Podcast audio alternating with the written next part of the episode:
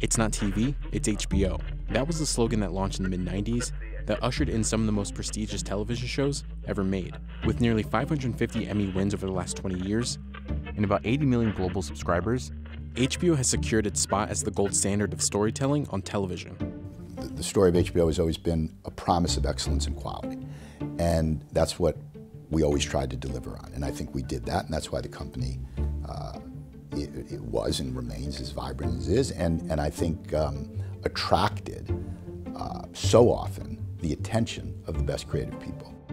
Yet HBO has never been its own standalone business, surviving merger after merger and acquisition after acquisition, with one of them considered to be the worst deal in modern American corporate history. AOL and Time Warner, arguably the most disastrous merger in media history and responsible for over 100 billion, 150 billion dollars in write-offs. What do you call a 160 billion dollar uh, catastrophe? It's a big problem. Again, HBO is finding itself in the midst of a shakeup.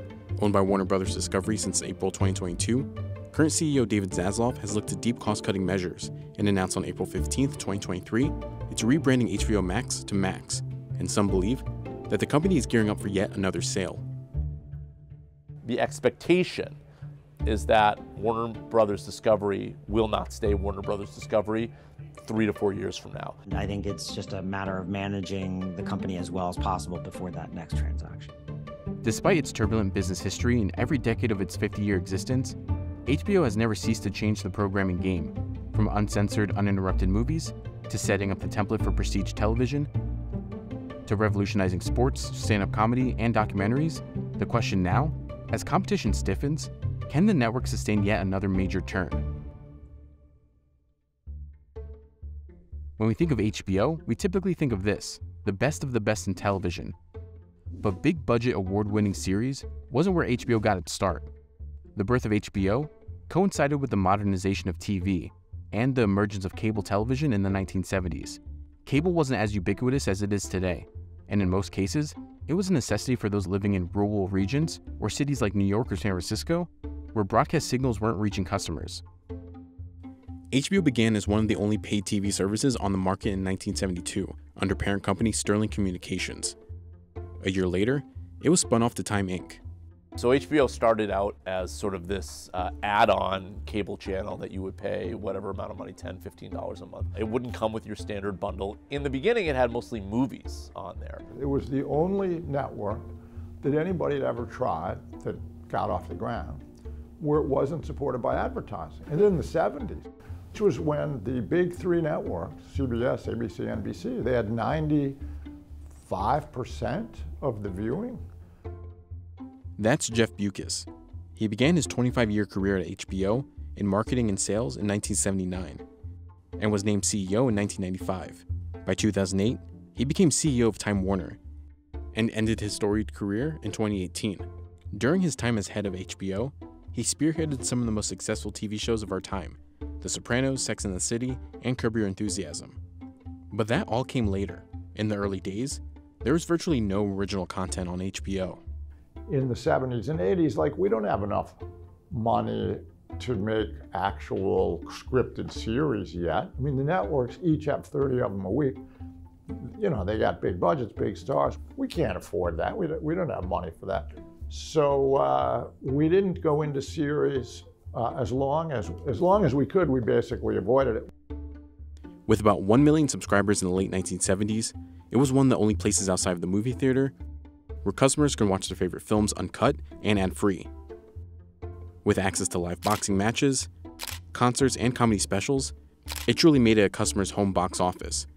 You know, we're basically doing whatever the big budget networks weren't interested in, or they couldn't do it because they'd annoy the, you know, more conservative tastes in the Midwest, or they'd piss off Ford Motor Company, something like that.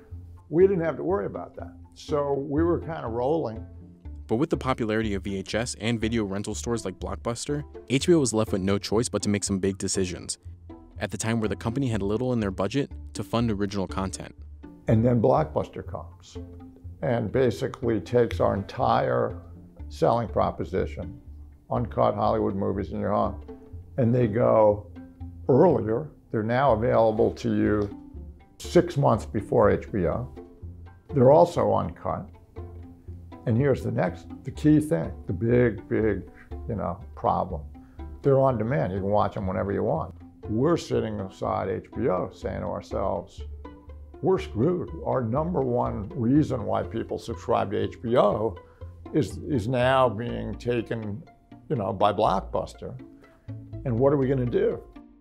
But in 1989, Time Inc., HBO's parent company, made a $14 billion deal to merge with Warner Communications, creating the largest media and entertainment conglomerate of its time.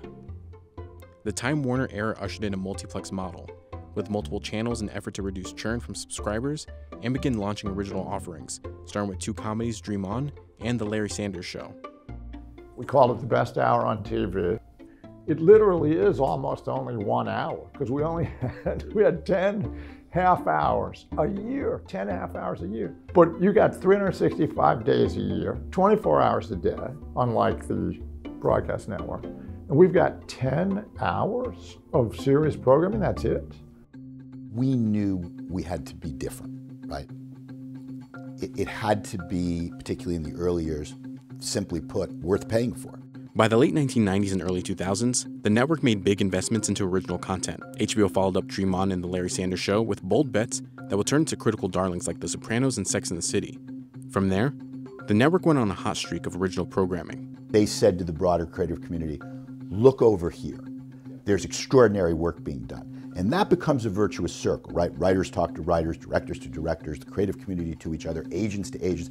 Something's happening over there, you know, early 1990s all the way through. Now, of course, when Michael Patrick King and, and Sarah Jessica came with Sex and the City and David Chase came with The Sopranos and, and Tom Hanks and Steven Spielberg with Band of Brothers, the door had been opened um, that these kinds of bets were worth taking, not only because you were going to resonate in popular culture, but it was great business.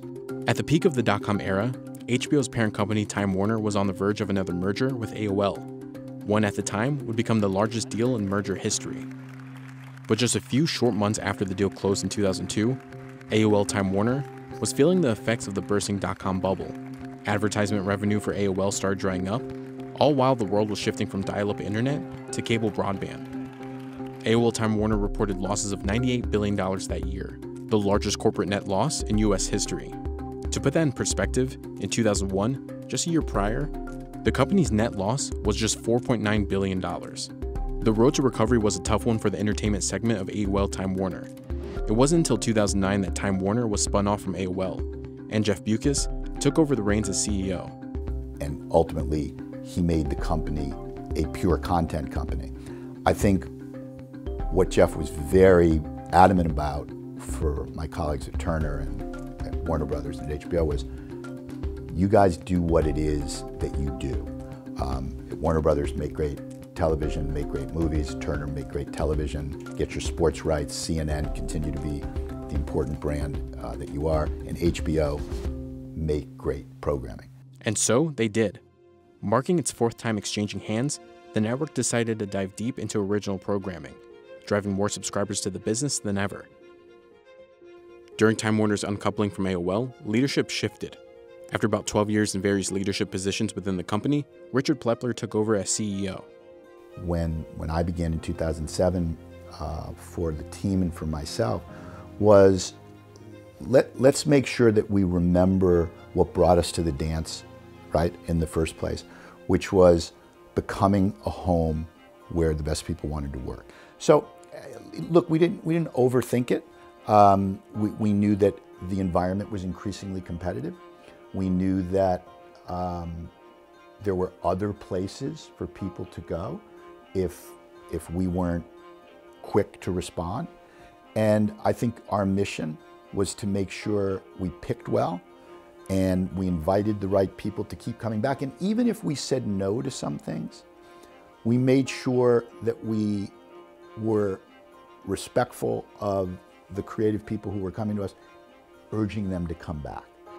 His shows like Game of Thrones, True Detective, Veep, Insecure, and many more dominated the zeitgeist in entertainment, raking in 228 Primetime Emmy wins between 2009 and 2017. While the success of its original programming was exploding on screen, its domestic growth took several more years to get up and running. In the United States, cable TV subscriptions peaked around the year 2012 at about 100 million US households. So at this point, there was already evidence that millions of Americans were canceling traditional cable TV. And the main reason why was it had gotten too expensive. Uh, year after year after year, these programming companies would push 5 to 10% increases. And all of the, that increases would basically go straight to consumers.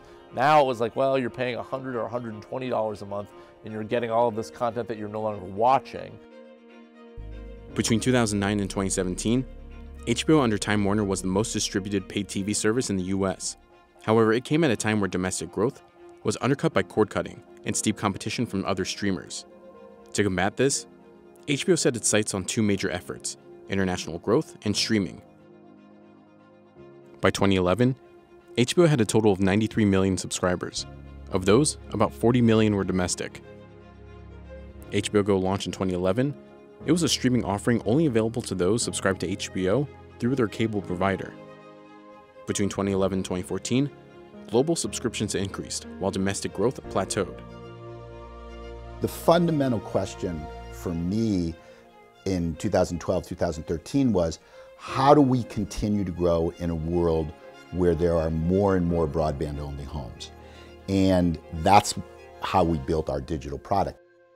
In 2015, HBO Now launched. It was a streaming service that circumvented the need for a cable subscription. When we decided at HBO that we needed to develop uh, a digital product, I think there were only 3 million homes in the United States that were broadband only homes. By the time we introduced HBO Now in Cupertino with Apple in March of 2015, I think there were 10 or 11 million. You know, now there are tens of millions of, of broadband only homes. Meaning, if you want to be in the homes of uh, your consumer, you need to have a product which can be delivered uh, through broadband, either direct to consumer or wholesale through uh, another digital distributor. So it was an obvious decision for us, and we evolved to be able to do that. But at the end of the day, it's about the content. But the transition to a digital platform was not without outside turmoil, as another merger was on the way.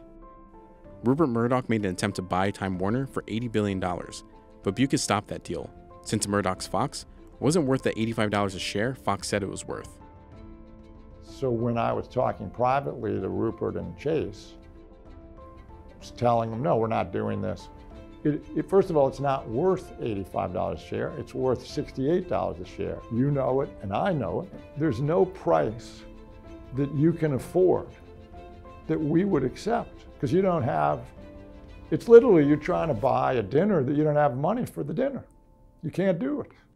Time Warner ended up selling to AT&T, a massive merger that potentially changed the brand image of HBO, and one that is viewed as one of the worst mergers in US history, just behind the AOL Time Warner deal. That deal was catastrophic. Not as catastrophic as AOL, but it was definitely deleterious to HBO and Time Warner's health. AT&T agreed to buy Time Warner for roughly $85.4 billion in 2016, a deal that took nearly two years to complete as it was met by pushback by regulators and the DOJ. We're disappointed that it took 18 months to get here, uh, but we are relieved that it's finally behind us. And uh, we look forward to closing this transaction uh, in the upcoming days. While changing hands several times, one thing had remained constant the quality of HBO's content. In 2018, the network brought home 23 Emmys and continued to grow its audience worldwide but things were slowly changing under the AT&T leadership. The streaming wars were in full force at that time. Vertical brands HBO, Turner, and Warner Brothers slowly began to shift to streaming. Under AT&T, Time Warner became Warner Media, and looked to activate HBO's prestigious brand to the wider world of streaming. Instead of using HBO Go and Now as standalone products, it looked to make a new streaming service. Legacy media companies like Disney, NBC Universal began securing the rights to their iconic shows and films in preparation to launch their own respective platforms, Disney Plus and Peacock. AT&T and its newly rebranded Warner Media had a massive catalog of content and wanted to capitalize on it. In 2019, just one year after closing the acquisition, Warner Media announces HBO Max. So the thinking with HBO Max was we'll take this prestige programming. If we want to compete with Netflix, we need to add non-HBO programming to HBO, and that will get us over the hump here where we can start to target these tens of millions of Americans who have never subscribed to HBO. The buildup of HBO Max's announcement was met with AT&T stock seeing a steady climb leading up to the official unveiling on October 29, 2019. AT&T stock hit over $29 per share. But when HBO Max finally debuted in May 2020, its launch was a bit rocky, and it happened to coincide with the pandemic. Still, AT&T saw somewhat of a needed boost. The issue was that there were already streaming service products out there that had HBO in the name that were not HBO Max, but kind of sounded like HBO Max, like HBO Go and HBO Now. The launch of HBO Max, which was just, I mean, it was malpractice. And it's not just the naming confusion, which was just atrocious and just uh, unnecessary. But the actual launch itself was a disaster. The tech was terrible, and they didn't have all their ducks in a row. They weren't on Roku or Fire. One number one and number two for just amount of streaming, or at least dongles in the United States. But I believe at the time those two controlled somewhere around 50% of all streams on CTVs in the United States. How do you launch without half of your ecosystem? HBO Max and its plan to compete with rivals was fairly simple continue to spend big on content. At the time, the market was very much cheering Netflix on from a spending standpoint. In other words, the more money Netflix spent on content, the more its stock seemed to rise. And the market was cheering on more and more spending. But they were cheering on more and more spending for Netflix. They weren't cheering on more and more spending for all companies. The fact of the matter was that AT&T was a wireless company and it cost billions and billions of dollars for your capital expenditures uh, to be a wireless company. So AT&T was caught. They were caught in a bind. So now you have to spend billions of dollars in two directions. And by the way, you now have tens of billions of dollars in debt because you just did this large transaction to buy Time Warner. As the pandemic wreaked havoc on Warner Media's brands focused on theatrical releases, then Warner Media CEO Jason Kilar announced that all theatrical releases will be released on HBO Max on the same day. The AT&T and Warner Media merger never found solid ground in its early days.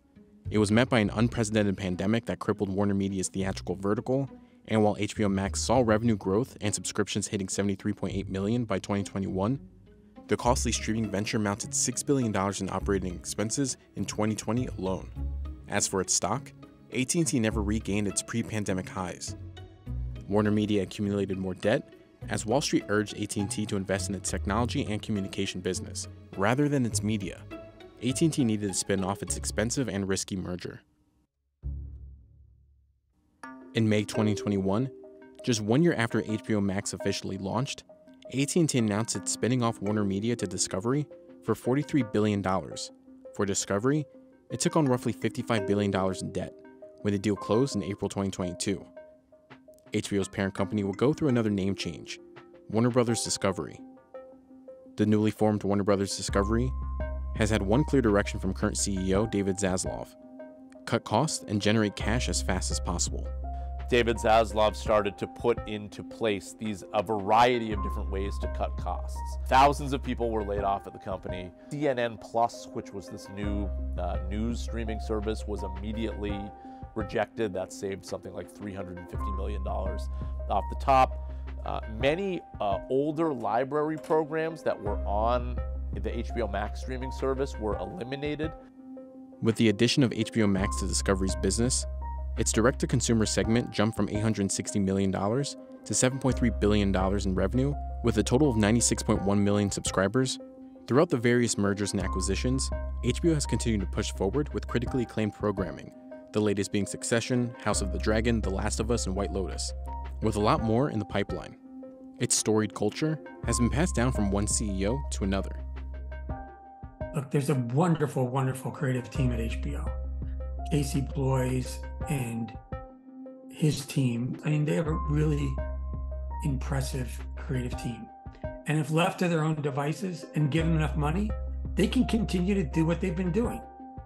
But as part of cost cutting measures in 2022, just a few months after the completion of the merger, there was a wave of cancellations of shows and HBO Max exclusive movies. The company also shipped some of its content to free ad supported streaming TV.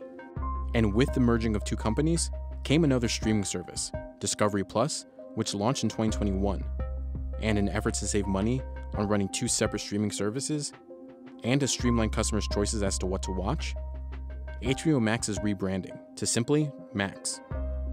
Part of the reason to rebrand the streaming service Max and not just call it HBO Max and throw in all the Discovery content was the, the executives uh, at HBO and at uh, Warner Brothers Discovery were very attuned to trying to save the HBO brand. And the fear was if you call the service HBO Max and you throw in 90 Day Fiance and all of these other reality shows that are not HBO quality, uh, that over time, everyone's calling this thing HBO and the brand will be diluted. Last year, Warner Brothers Discovery posted a net income loss of $7.3 billion, mostly from paying down its inherited debt, and its stock performance dropped from the start of the merger to the end of 2022, selling at over $38 per share. The company has made major efforts into bolstering the different media verticals it inherited from Warner Media. The company announced major investments into legacy IPs like a new Lord of the Rings franchise, a Harry Potter series on Max, and relaunching their superhero studio with DC Films. But some believe these major investments are potentially setting up another sale for the company, marking the seventh time HBO has seen a change of hands. If you have, forget the uh, individual companies, if you have an overall industry profit pool that's smaller than what all the legacy vestigial pieces used to live off of, it has to consolidate. It has to.